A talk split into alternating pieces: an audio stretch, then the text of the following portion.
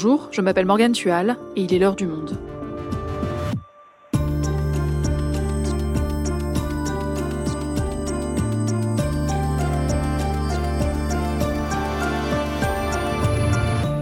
Aujourd'hui, voilà plus de six mois que les 89 députés du RN ont fait leur entrée à l'Assemblée nationale.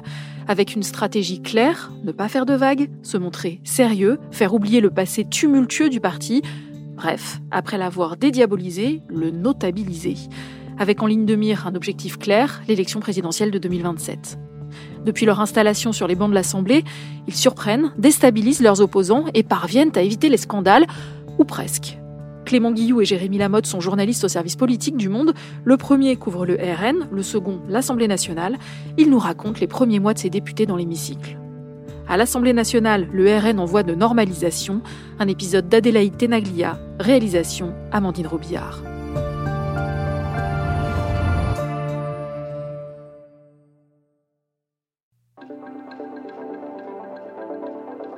Nous sommes le 29 juin 2022. Ce jour-là, les nouveaux députés, élus dix jours plus tôt, doivent désigner les membres du bureau de l'Assemblée nationale. Parmi les postes clés, six vice-présidents doivent être désignés. En milieu d'après-midi, la présidente de l'Assemblée, Yael Braun-Pivet, énumère les élus. Donc je vais euh, vous donner les résultats du scrutin pour la nomination euh, des six vice-présidents. Ont obtenu Monsieur Sébastien Chenu 290 voix. Madame Hélène Laporte 284 voix. Deux députés du Rassemblement national, Sébastien Chenu et Hélène Laporte, obtiennent deux des six postes de vice-président, soit autant que la NUPES et que Renaissance, le groupe de la majorité présidentielle. Ils ont été élus avec respectivement 290 et 284 voix, c'est-à-dire largement plus que le nombre de députés RN à l'Assemblée. Ce qui signifie donc qu'ils ont reçu le soutien d'autres formations politiques, en l'occurrence celui d'une partie de la droite et de Renaissance. C'est inédit. Pour les députés de gauche, mais aussi pour certains de la majorité présidentielle, un tabou vient de tomber. Ils dénoncent une faute majeure, une banalisation du parti d'extrême droite, comme le député Paul Vanier. Aujourd'hui, euh, la Macronie a décidé d'appuyer euh, les candidats euh, du Rassemblement national de l'extrême droite qui accèdent à deux vice-présidents. C'est un franchissement de seuil qui est très inquiétant. C'est une banalisation de l'extrême droite. Aurore Berger, présidente du groupe Renaissance à l'Assemblée nationale, défend quant à elle ce choix. Ce n'est pas nous qui avons choisi que 89 députés du Rassemblement national aient été élus. Euh, nous, nous sommes élus, ils le sont, de la même manière que les insoumis le sont. Et je crois que ce qui est important, c'est qu'encore une fois, toutes les sensibilités souhaitées et voulues par les Français puissent évidemment être représentées. Après avoir battu son record de députés élus à l'Assemblée nationale, le RN s'est imposé ce jour-là comme un parti d'opposition incontournable en voie de normalisation.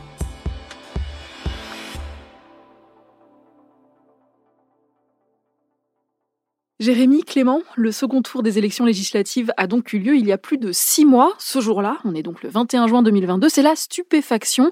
Le RN remporte 89 sièges, c'est inédit, personne ne s'attendait à ça. Est-ce que ce résultat a surpris aussi au sein même du RN, Clément? Le soir des élections euh, dans la permanence euh, d'Hénin-Beaumont où se trouve Marine Le Pen et ses proches, c'est vraiment le défilé de bonnes nouvelles euh, auquel personne ne s'attendait. Tous pensaient éventuellement décrocher un groupe, voire 40 députés, 50 députés, mais le seul qui imaginait possible d'obtenir près de 100 députés, c'était Jean-Philippe Tanguy, mais qui passe pour un éternel optimiste au parti. Ça bat largement le record de 1986 où on avait 30 députés Front National et deux affiliés. Et donc, c'est vraiment l'émotion qui domine et, la surprise avec des circonscriptions euh, qui tombent auxquelles personne ne s'attendait, dans l'heure par exemple, ou dans l'Allier. Donc, on découvre des nouveaux visages, y compris Marine Le Pen elle-même découvre des députés qu'elle ne connaissait pas. Alors, à quel moment va-t-elle faire connaissance avec eux? Eh bien, c'est le lendemain, en fait, c'est en visioconférence. Elle est au siège du parti et elle a face à elle cet écran avec 88 euh, petites cases euh, de députés euh, qui s'apprêtent à découvrir l'Assemblée nationale et donc elle découvre ses nouveaux visages et voilà, ses proches racontent qu'il y a un petit peu d'émotion à ce moment-là parce que ce sont essentiellement des militants qui ont perdu toute leur vie aux élections. Tout de suite, elle leur explique qu'ils vont entrer à l'Assemblée nationale pour préparer la conquête du, du pouvoir en 2027 et que pour ça, il y a quelques conditions et la première c'est d'être présentable, respectable et de montrer son sérieux. Et quelles sont les autres conditions qu'elle pose? On peut parler de la tenue, euh, la tenue correcte exigée, hein, cravate euh, pour les hommes euh, notamment. Il faut dire bonjour à tout le monde à l'Assemblée. Il va falloir dire bonjour aux oppositions, à ceux qui vous méprisent. Il va falloir dire bonjour aux huissiers, aux femmes de ménage. La deuxième, c'est qu'il faudra être très présent. L'électorat du RN va juger le degré d'implication de ses élus et on les voit d'ailleurs très souvent communiquer sur les réseaux sociaux leur taux de présence à l'Assemblée qui est le plus élevé de tous les groupes. Elle-même, elle donne l'exemple en juillet notamment. On voit Marine Le Pen à 2h du matin à l'Assemblée, euh, ce à quoi personne ne s'attendait vu qu'elle était euh, très absente euh, dans la législature précédente. La troisième condition, c'est d'éviter les coups d'éclat, d'éviter les paroles et propos intempestifs qui pourraient rappeler que le Rassemblement national, au fond, a un programme xénophobe, qu'il est l'héritier du Front national. Sur le fond, l'idée de Marine Le Pen, c'est de, s'abstenir de toute opposition de principe et au contraire de mener une stratégie d'opposition constructive, ce qu'elle décrivait euh, au lendemain du second tour. Nous incarnerons une opposition ferme, c'est-à-dire sans connivence, mais une opposition responsable, c'est-à-dire respectueuse des institutions et toujours constructive. Parce que notre seule et unique boussole est l'intérêt de la France et du peuple français. Jérémy, ça peut paraître surprenant, cette stratégie d'opposition constructive. Oui, tout à fait, Morgane. Parce qu'on peut se dire euh, que le RN va afficher une opposition frontale comme le veut le faire la France insoumise. Mais les députés RN ont l'habitude de nous rappeler que dans les exécutifs locaux, notamment dans les conseils régionaux, ils utilisent cette stratégie d'opposition constructive. Ils sont très lisses, on n'entend pas beaucoup parler d'eux, ils dirigent des mairies aussi, donc ils veulent appliquer à l'Assemblée nationale ce qu'ils font au niveau local depuis 6-7 euh, ans maintenant. Mais sachant que là, beaucoup de ces députés RN sont des débutants, c'est quoi le profil de ces députés? Déjà, c'est évidemment ils sont 89, donc c'est très varié. Si on peut leur trouver un point commun, c'est le fait qu'ils soient débutants. Il n'y a qu'une poignée de députés euh, qui connaissent vraiment l'Assemblée. Euh, on peut citer Sébastien Chenu. Sociologiquement, ce sont des profils euh, très variés. Il y a certains métiers qui font leur entrée à l'Assemblée. On a un chauffeur-livreur, on a une auxiliaire de vie. Ce sont des profils qu'on retrouve aussi chez la France Insoumise. On a quand même une forte représentation aujourd'hui d'élus qui pourraient être dans les rangs euh, des républicains sur le plan sociologique, sur le plan idéologique. Et ça se range d'ailleurs beaucoup avec la ligne officielle du parti qui est euh, ni droite ni gauche. Et quelques jours plus tard, le 29 juin, le RN obtient deux postes clés à l'Assemblée nationale, on l'a vu au début de cet épisode. Le parti obtient deux des six postes de vice-président et ça crée un certain malaise dans l'Assemblée. Pourquoi le Rassemblement national tient-il absolument à ces postes-là? Parce qu'à l'Assemblée nationale, euh, les vice-présidents ont un rôle très poétique et très visible. Ce sont eux notamment qui dirigent les séances à tour de rôle. Donc ce sont les visages de l'institution. Ils participent aussi à l'élaboration de l'ordre du jour, ce qui est très stratégique dans la vie parlementaire. Et à ce jeu, on a Sébastien Chenu, qui est un des deux vice-présidents RN de l'Assemblée, qui est très bon. Très rapidement, cet été, on l'a vu à l'Assemblée, les huissiers, quand c'était Sébastien Chenu qui était au perchoir, disaient Ah, lui, il est bon. Il sait tenir une séance. Alors que depuis le début de la législature, c'est souvent chaotique. Et puis, c'est aussi très visuel. On se souvient euh, le 10 octobre. Ce jour-là, les députés euh, commencent l'examen du budget 2023. Et Marine Le Pen va montrer à la tribune de l'Assemblée pour donner la position du groupe RN sur ce budget. À ce moment-là, on a Marine Le Pen à la tribune, Sébastien Chenier au. C'est donc une image très forte qui a énormément circulé parmi les militants d'extrême droite. Merci Madame la Présidente. Et un symbole de l'institutionnalisation express du RN dans cette Assemblée nationale.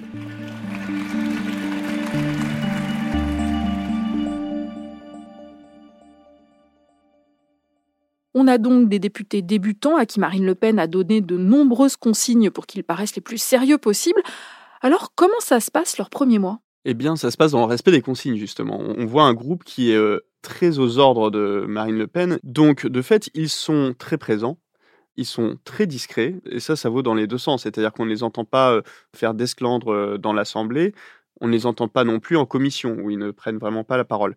Finalement, le meilleur atout des députés Rassemblement national, c'est l'attitude de la France insoumise. Ils agissent vraiment en miroir inversé de LFI, et ça, les députés de tous les rangs le, le constatent.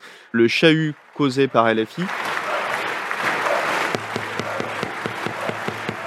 telle manifestation dans l'hémicycle, s'il vous plaît. Madame la Première ministre, continue. Fait écho au silence du Rassemblement national. Le RN, il va voter des textes avec la majorité, quand LFI euh, s'oppose systématiquement à ce que fait la majorité. On a vu au mois de juillet, par exemple, sur la loi pouvoir d'achat qui a été votée euh, par le Rassemblement national, ils n'ont pas non plus voté la première motion de censure présentée par la NUPES au moment de la déclaration de politique générale. Et tout cela est expliqué en disant on n'est pas là pour bloquer le système. Et c'est c'est un reproche auquel euh, le FN est confronté depuis sa création. Finalement, c'est un parti d'extrême droite. Et l'extrême droite, en France, historiquement, veut mettre à bas le système. Le RN veut prouver qu'il n'est pas d'extrême droite et qu'il n'est pas là pour perturber les institutions et qu'il jouera le jeu quand il sera au pouvoir. Est-ce que cette stratégie de notabilisation, elle fonctionne auprès des électeurs? Plutôt bien.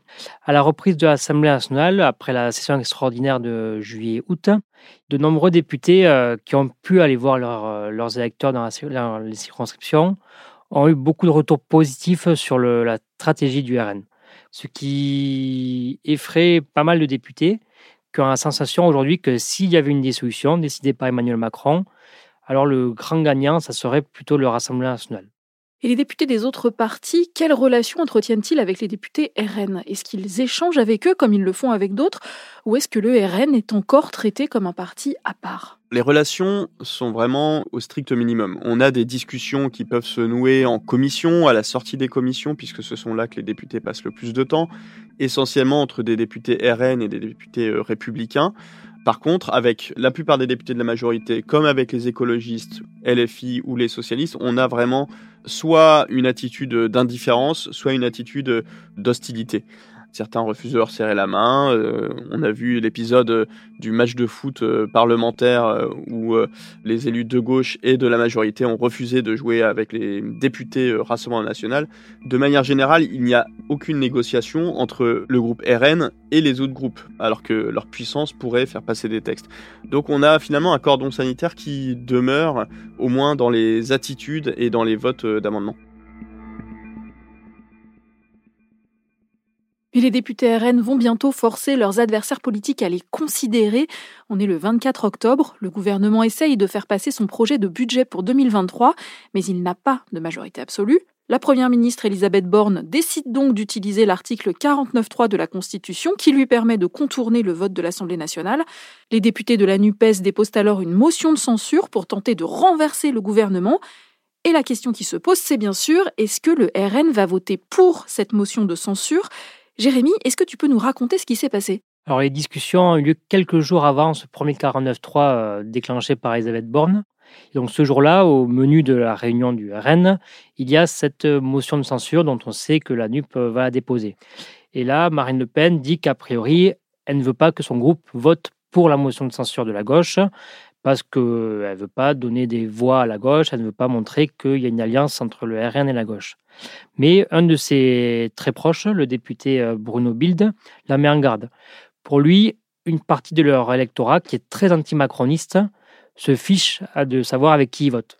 L'objectif, c'est faire tomber Macron. Que ce soit avec la droite, avec les insoumis, avec les socialistes, peu importe, il faut faire tomber Macron. Donc il lui dit, réfléchis-y, pourquoi pas voter la motion de censure de la NUP Et les jours suivant euh, cette réunion, le RN est très ambigu. Donc on arrive ce 24 octobre où on ne sait pas vraiment ce que va décider Marine Le Pen. Jusqu'à ce qu'elle prenne la parole. Et parce que seul l'intérêt national guide ses paroles et ses actes, le groupe que j'ai l'honneur de présider votera également la motion de censure présentée en des termes acceptables de l'autre côté de l'hémicycle. Et après cette prise de parole de Marine Le Pen, où donc elle annonce que le, RN, dans l'intérêt général, va voter pour la motion de la NUP, c'est un peu la stupeur générale dans l'hémicycle. Donc immédiatement, la, majorité, la coalition présidentielle dénonce la coalition des extrêmes.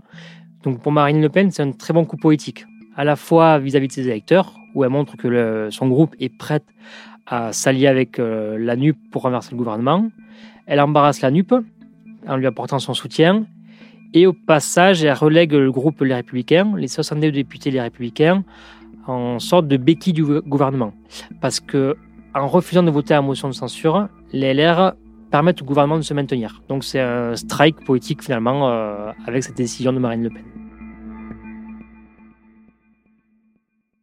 Mais ce coup politique est vite oublié car quelques jours plus tard, alors que le député insoumis Carlos Martins Bilongo prend la parole dans l'hémicycle au sujet du bateau humanitaire Ocean Viking, un élu du RN dérape. Les personnes secourues se trouvent dans une situation d'urgence absolue. Les prévisions météo indiquent une détérioration significative du climat. Pas du tout. Qu'il retourne en Afrique. C'est ce que vient de crier Grégoire de Fournas, député RN de la 5e circonscription de la Gironde. Jérémy, comment ça réagit dans l'hémicycle? Sur le moment, c'est une vraie stupeur. Quelques députés ont pleuré. Il y a vraiment ce choc de qu'est-ce qui vient de se dire dans l'hémicycle, dans le cœur de la démocratie française. Quel est le député qui vient de prononcer cette phrase? Grégoire de Fournas, lui, dit qu'il ne parlait pas du député insoumis, mais qu'il parlait des migrants. Et que son propos n'était pas raciste, mais poétique. Finalement, dans le programme de Marine Le Pen, il y a zéro immigration, donc sa sortie était juste politique. Très vite, la France insoumise réagit et euh, crie au racisme. Tous les députés descendent dans l'hémicycle pour demander à la présidente de l'Assemblée nationale de suspendre la séance et de sanctionner Grégoire de Fronas. Je fais une suspension de séance de 5 minutes. Alors, Yael Braun-Pivet euh, suspend très rapidement les questions de gouvernement, ce qui est très très très rare dans l'histoire de la Ve République, et convoque un bureau de l'Assemblée nationale où sera décidée une sanction contre Grégoire de Fronas. Pour les autres groupes, c'est la première fois depuis le début de cette législature où ils peuvent attaquer le RN, où ils peuvent dire Ah, vous voyez, malgré leur volonté d'avoir une image très lisse, d'être insaisissable, le naturel revient vite au galop. Hier, en plein milieu des questions au gouvernement, notre collègue de la NUPES, Carlos Martins Bilongo, a été victime d'une interpellation raciste de la part d'un député du Rassemblement national. Vu les bancs d'où ils sont venus et d'où ils ont été soutenus, ces mots nous rappellent que l'histoire de l'extrême droite est un éternel recommencement. On vient d'entendre Jérôme Gage, député NUPES de l'Essonne. La première ministre Elisabeth Borne a elle aussi réagi. Vous avez tous entendu, comme moi, des propos inacceptables qui ont été tenus dans l'hémicycle. Au nom du gouvernement, je tiens à le dire, le racisme n'a pas sa place dans notre démocratie. Et dès le lendemain, Grégoire de Fournas est exclu 15 jours de l'Assemblée nationale pour manifestation troublant l'ordre ou qui provoque une scène tumultueuse. C'est la sanction la plus lourde du règlement. Cette invective a sapé tous les efforts de bonne conduite du RN.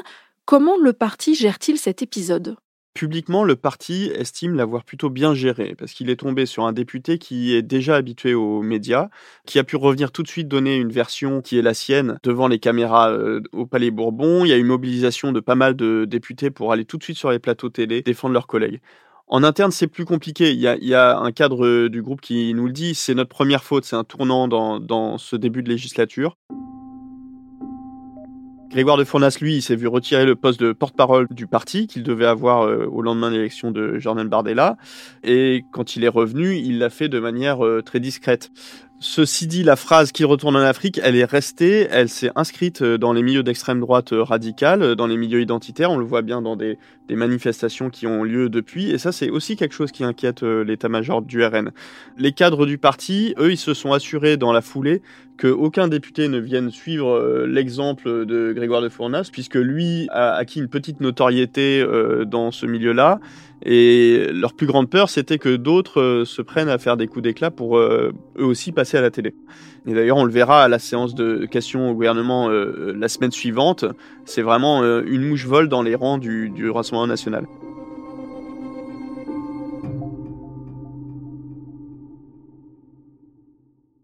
On a vu que le RN essayait de se notabiliser et qu'il y parvenait plutôt bien, mais à trop vouloir se normaliser, ne risque-t-il pas de se couper de son électorat plus radical? Le RN est au fond convaincu que la partie xénophobe de son électorat n'ira jamais se tourner vers un autre parti.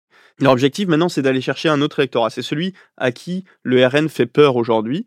Ils perçoivent des, des, poches à grappiller, que ce soit à gauche, chez les abstentionnistes, chez les retraités. Et c'est ce qu'ils essaient de faire en ce moment. Mais évidemment, ça ne veut pas pour autant dire que leurs idées politiques changent. Voilà, mais on les voit s'exprimer à l'Assemblée de manière plus discrète.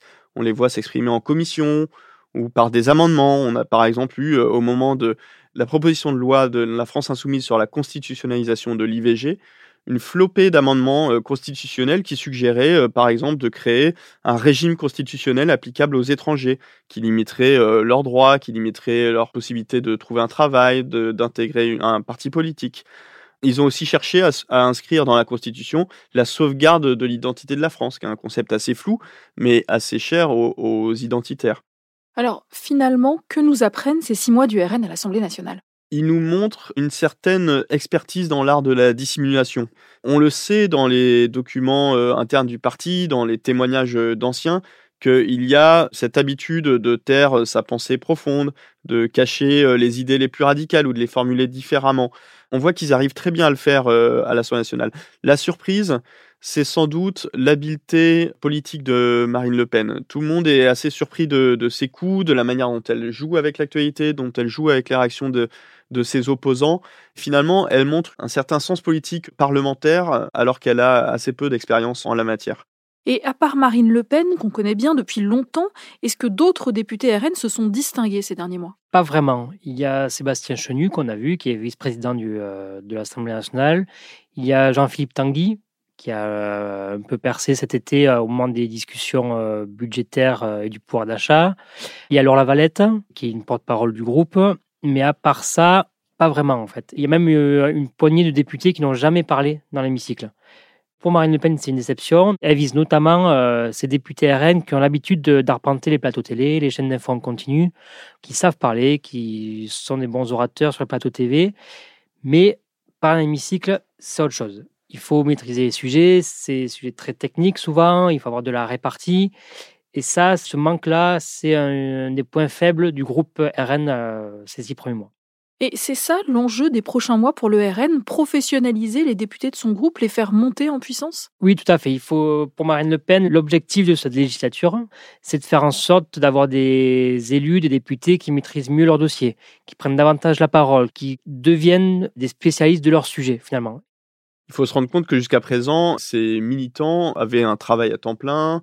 Là, ils se rendent compte qu'avoir des collaborateurs, qu'avoir des moyens, qu'avoir du temps surtout, ça permet de développer des compétences politiques euh, assez vite. Il y a un député de l'Ain, euh, Jérôme Buisson, qui lui est professeur d'histoire par exemple. Il me fait remarquer, mais on, s'est rendu compte que tous ces moyens de travail qu'on n'avait pas avant, c'est ce qui nous séparait d'hommes politiques normaux, entre guillemets. C'est-à-dire qu'on se disait, on serait jamais aussi fort qu'eux, on sera jamais aussi polyvalent, et finalement, on se rend compte que peut-être la seule différence entre eux et nous, c'est ça. Et ça, maintenant, on l'a. Merci Clément, merci Jérémy. Merci, Morgane.